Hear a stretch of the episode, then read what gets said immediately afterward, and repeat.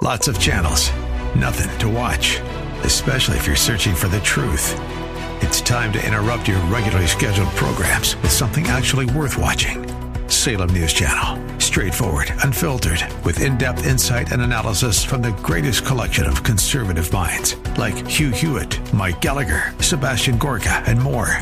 Find truth. Watch 24 7 on snc.tv and on Local Now, Channel 525.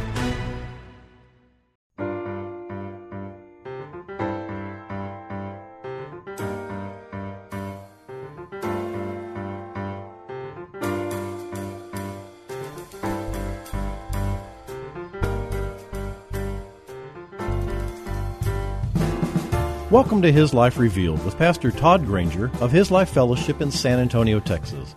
We're glad you've chosen to join us today. Our passion at His Life Ministries is to help believers know Him and show Him. So we keep it simple. It's just about Jesus. Our prayer is that the Holy Spirit will make His truth plain to you so you can walk in freedom and enjoy the life of union that God has designed for you to live. And now, here's Pastor Todd. We uh, wake up each day with all the things that lay before us, we should cry out in prayer and say, Father, let me reckon upon the anchor of hope. Jesus is your hope. He is your only hope to know truth, to walk in the way, to live in the reality of His life. We should cry, Lord, let us see with greater, with a greater clarity the truth that holds us. I ask for that quite often because everything around us is moving, isn't it? Let us forsake all that distracts us. Let us confess before all of heaven that we desire to live this temporal life in the fullness of our created purpose. Bring a revival to our souls a revival that shakes our being awake from the lethargy of living to and from the temporal. Instill in us a greater passion for your word. As I was thinking about this, immediately my mind drew me back to what I believe is in reality my life verse, and it should be your prayer for each day. Philippians 3 10 and 11. For our determined purpose is that we may know Him progressively. We may know Him and become more deeply and intimately acquainted with Him, perceiving and recognizing and understanding the wonders of His person more strongly and more clearly. That we may in the same way come to know the power outflowing from His resurrection, which it exerts over believers, and that we may so share his sufferings as to be continually, continually transformed in spirit into his likeness, even to his death, in the hope that if possible we may attain to the spiritual and moral resurrection that lifts us up from among the dead, even while in the body. You know, we live among the dead. Every life that walks about you that doesn't know the Lord Jesus as his Savior, that doesn't know Jesus as his life, is dead. They have no wisdom. They have no grasp of truth. They live only to the appetites of their flesh. That we may attain to the spiritual and moral resurrection that lifts us out from among the dead. That doesn't mean that we are jettisoned from their midst. It means that we walk in a greater reality, in a greater truth. We are spiritual people. We are animated by the Spirit of God. We are made for eternity. This is a prayer of determined faith that refuses to be shaken or waver, that denies the temporal and its insistence to be recognized and relegates it back to the backdrop of the activity of a sovereign God who is incomparably greater and to Jesus who is our life and our great reward. That's how we're called to live Do I see this life? Do I see all this activity? Do I see all that's happening? Do I see the turmoil? Do I see the things that are coming to get against us simply as a backdrop for the activity of God? Because that's what it is. He spoke it into existence. He could let it go tomorrow.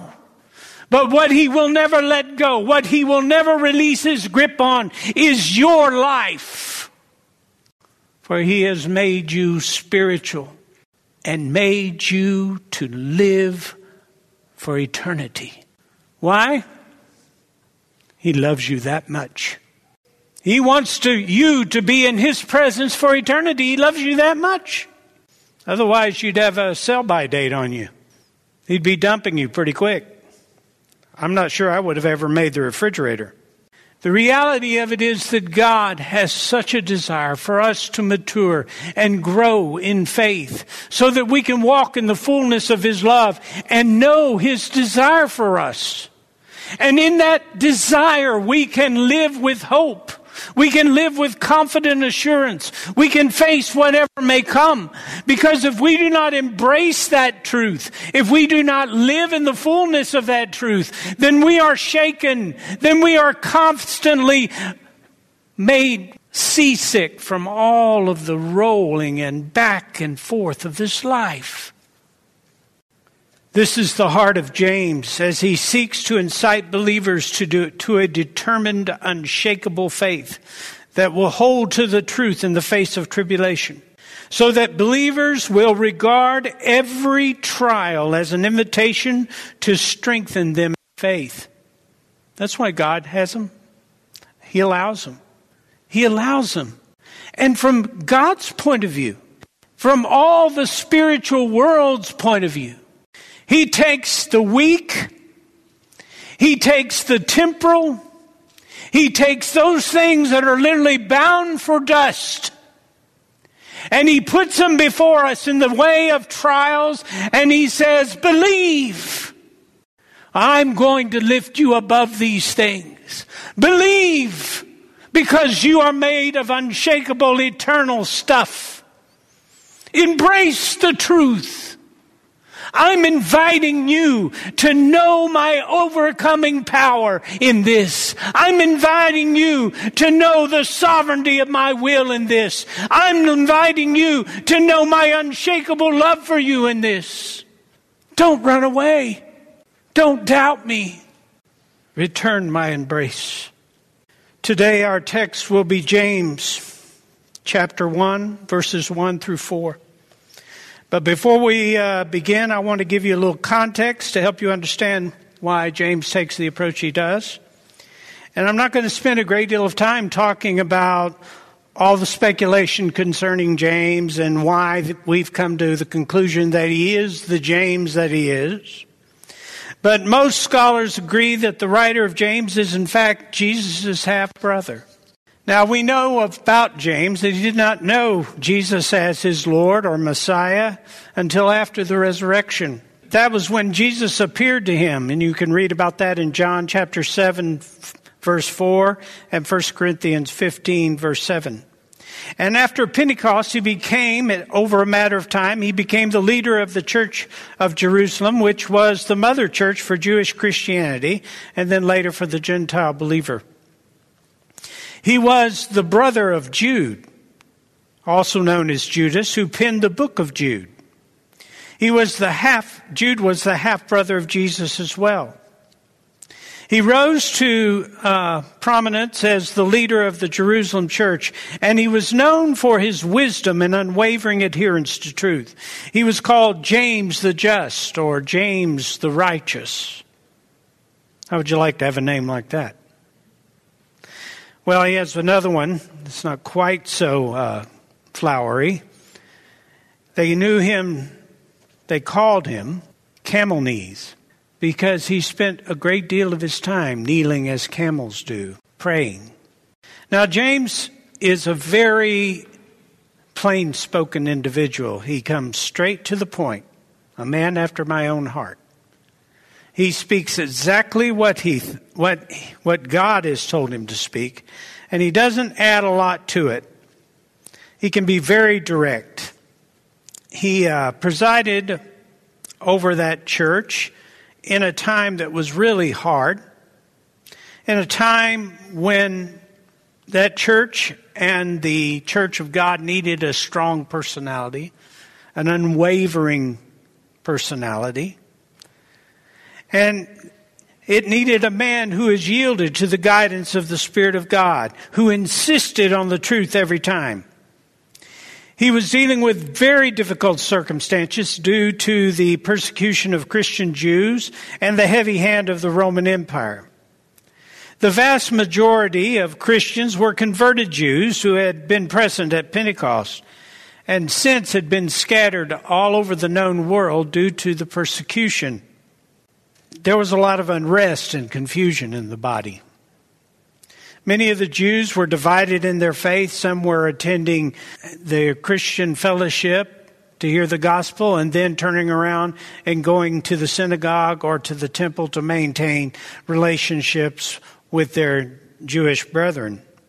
And you see, that caused a bit of a duality. So some were arguing to maintain some of the Jewish customs in the Christian church.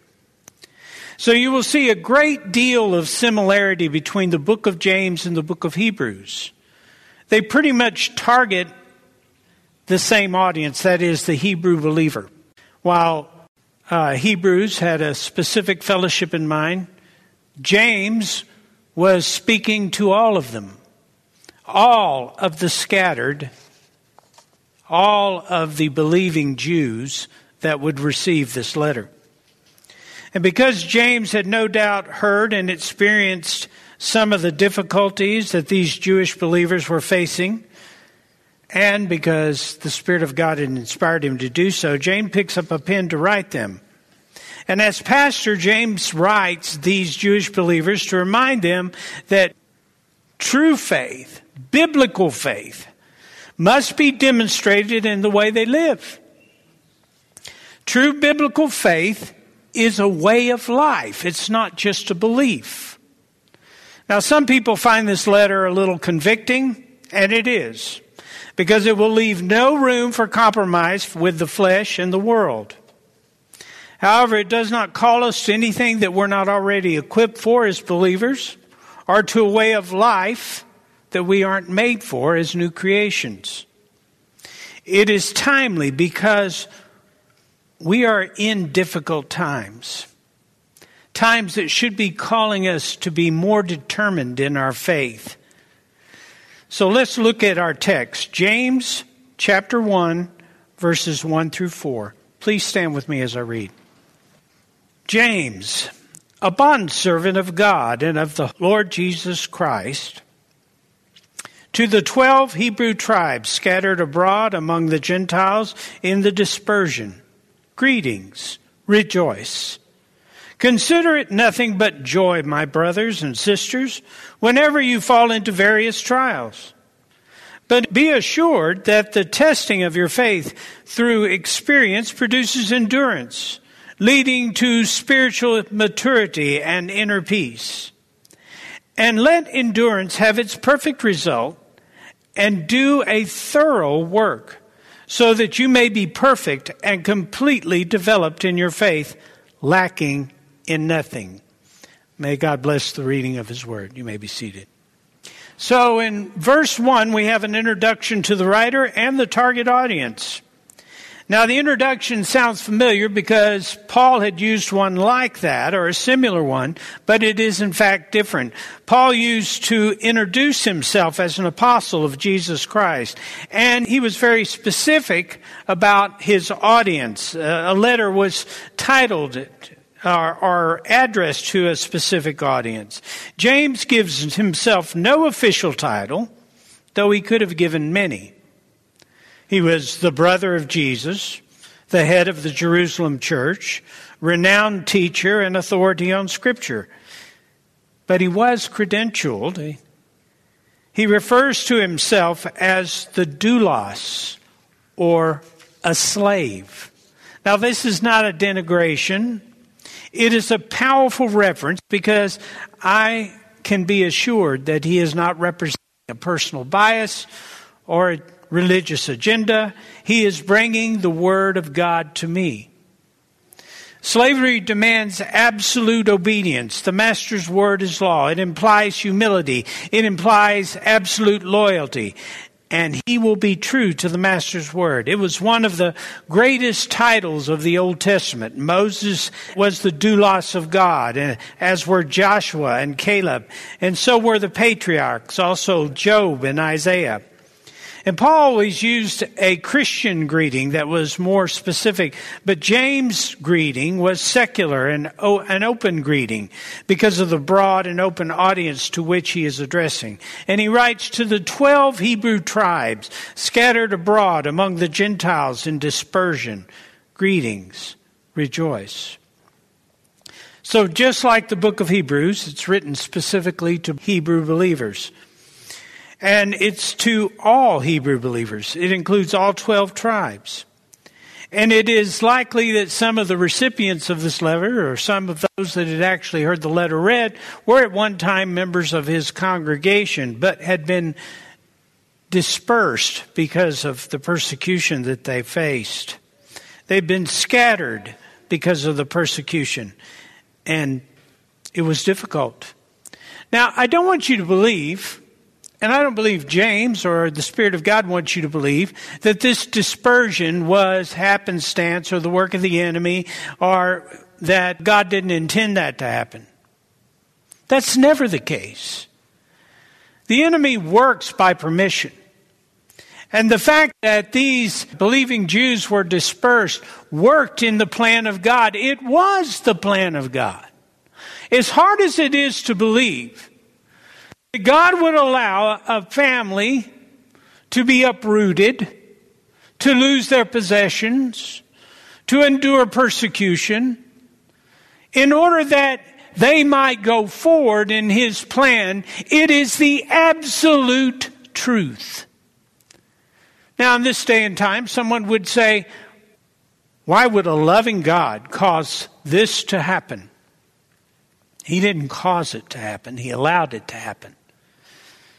Most of what we endure, we endure because of sin. We endure because of the sin curse upon our body and upon this world. You're enduring getting older, as I am. Well, you know why you're doing that? Because you need to be able to let go of this house and move into a better one. Isn't that a good idea? He's actually preparing you for something better, and that is the way of the Christian life.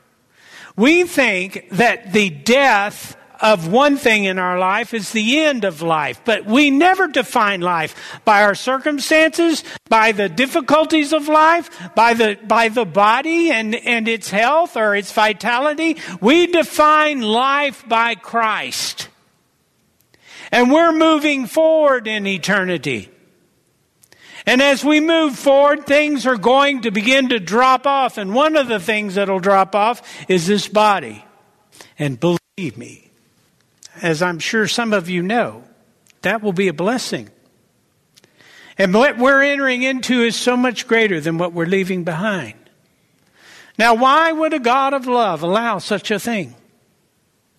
so that he can move you from a, a world view to an eternal view, so that he can move you from despair to hope, so that he can move you from living according to the flesh to according to the Spirit, so that He can move you into the fullness of life that He literally created you for, so He can move you out of despair into love and life as He would have you live.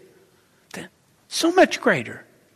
He writes to all the Jews, the 12 tribes that had been dispersed. And it was the 12 tribes, the Jews had been dispersed because of the persecution that arose after the stoning of Stephen. And at that time, Saul had started on his mission to imprison or kill everyone who followed Christ. And if you add to that the Roman hate for the Jews, you can see why the Jewish believers were always on the run, caught between a pagan world and their own people. And James could not have been ignorant to the enormous struggle and hardship that they faced. So, inspired by the Spirit of God, he calls them to faith.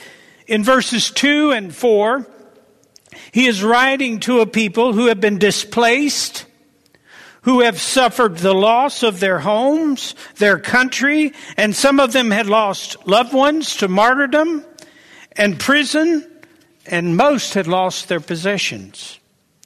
They had moved from place to place, leaving persecution to arrive at persecution. Does that sound like what Paul ended up doing? They were a dispersed people without a home and without a country. So, what would James tell these people that were suffering in such a way? What word of encouragement could he possibly have for these people? Well, verse 2 Consider it nothing but joy, my brothers and sisters, whenever you fall into various trials. Now, that sounds like one of those cards you want to wad up and just throw at somebody, right? But in reality, what he is saying is you're looking at the wrong side of things. You're looking at from a very temporal human perspective. Your idea of loss is temporal. Your idea of peace is temporal. Your idea of happiness is temporal. Not only can it be lost to you, you can lose it and it'll never return. What I have for you in my life is abiding and will never leave you. Consider it nothing when that which is temporal, when those things that would try you in the flesh come against you. Consider it nothing but joy. Well, what is joy? It's a fruit of the Spirit, isn't it? Well, how can I consider it a fruit of the Spirit? Well, I don't consider the trial a fruit of the Spirit, but I consider its outcome a fruit of the Spirit because what pushes on me, and as Mike used to illustrate, what squeezes me allows the truth of his life within me to come forward. It allows me to participate in the fruit of the Spirit as it comes forward. So here's the thing. No matter what comes against me, I have Christ within me. The joy that I experience is not a joy that can be moved in and out of my life. It is a joy that abides in me. The peace that I experience is fruit of the Spirit that abides in me. Consider is that Greek word, and it means to lead or to command. Now that's an interesting two definitions. It means to lead or to command. And my personal opinion is that the emphasis of this verse is commanding you to look at trials from a supernatural or spiritual perspective. It is not a perspective that is natural. It is as if you command your soul to embrace faith and look to God count or evaluate your circumstances allowed by God for your eternal good. Now, this is how we live as spiritual people. Peter wrote to the suffering believers who were enduring testing, and he said, But insofar as you are sharing Christ's suffering, keep on rejoicing, so that when his joy, filled with his radiance and splendor, is revealed, you may rejoice with great joy. Romans 5 3. And not only this, but with joy let us exult in the sufferings and rejoice in our hardship, knowing that the hardship, distresses, pressure, trouble produce patient endurance. You see, they know something. The apostles knew something. Peter knew something. Paul knew something. When you live and spend more time acclimating yourself to who you are in truth, when you live to the reality of your spiritual being, you can become more accustomed to greater is he with, that is within you than the circumstances of your world. He is greater and more precious than silver, more precious than gold, more precious than the circumstances of this world, more precious than the rewards of this world, more precious than anything this world can give you, or more precious to you than the absence of any of the things that this world can give you. The reality of it is that Jesus, who is your life, is also your reward. It's the reward we're to be living to. And, and so much of the time, we're convinced to live a Jesus plus religion, Christianity. Thank you for joining us for His Life Revealed with Pastor Todd Granger. This program is the radio ministry of His Life Fellowship in San Antonio, Texas. If you'd like to know more about us, visit us on the web at hislifeministries.org or on Facebook at His Life Fellowship. We would love to have you join us for worship. We meet on Saturdays at 5 p.m. at 1307 Blanco Woods, at the corner of Blanco Road and Blanco Woods, just inside Loop 1604. Also, if you would like to help support this ministry, you can send your tax deductible donation to His Life Ministries, P.O. Box 1894, Boerne, Texas 78006.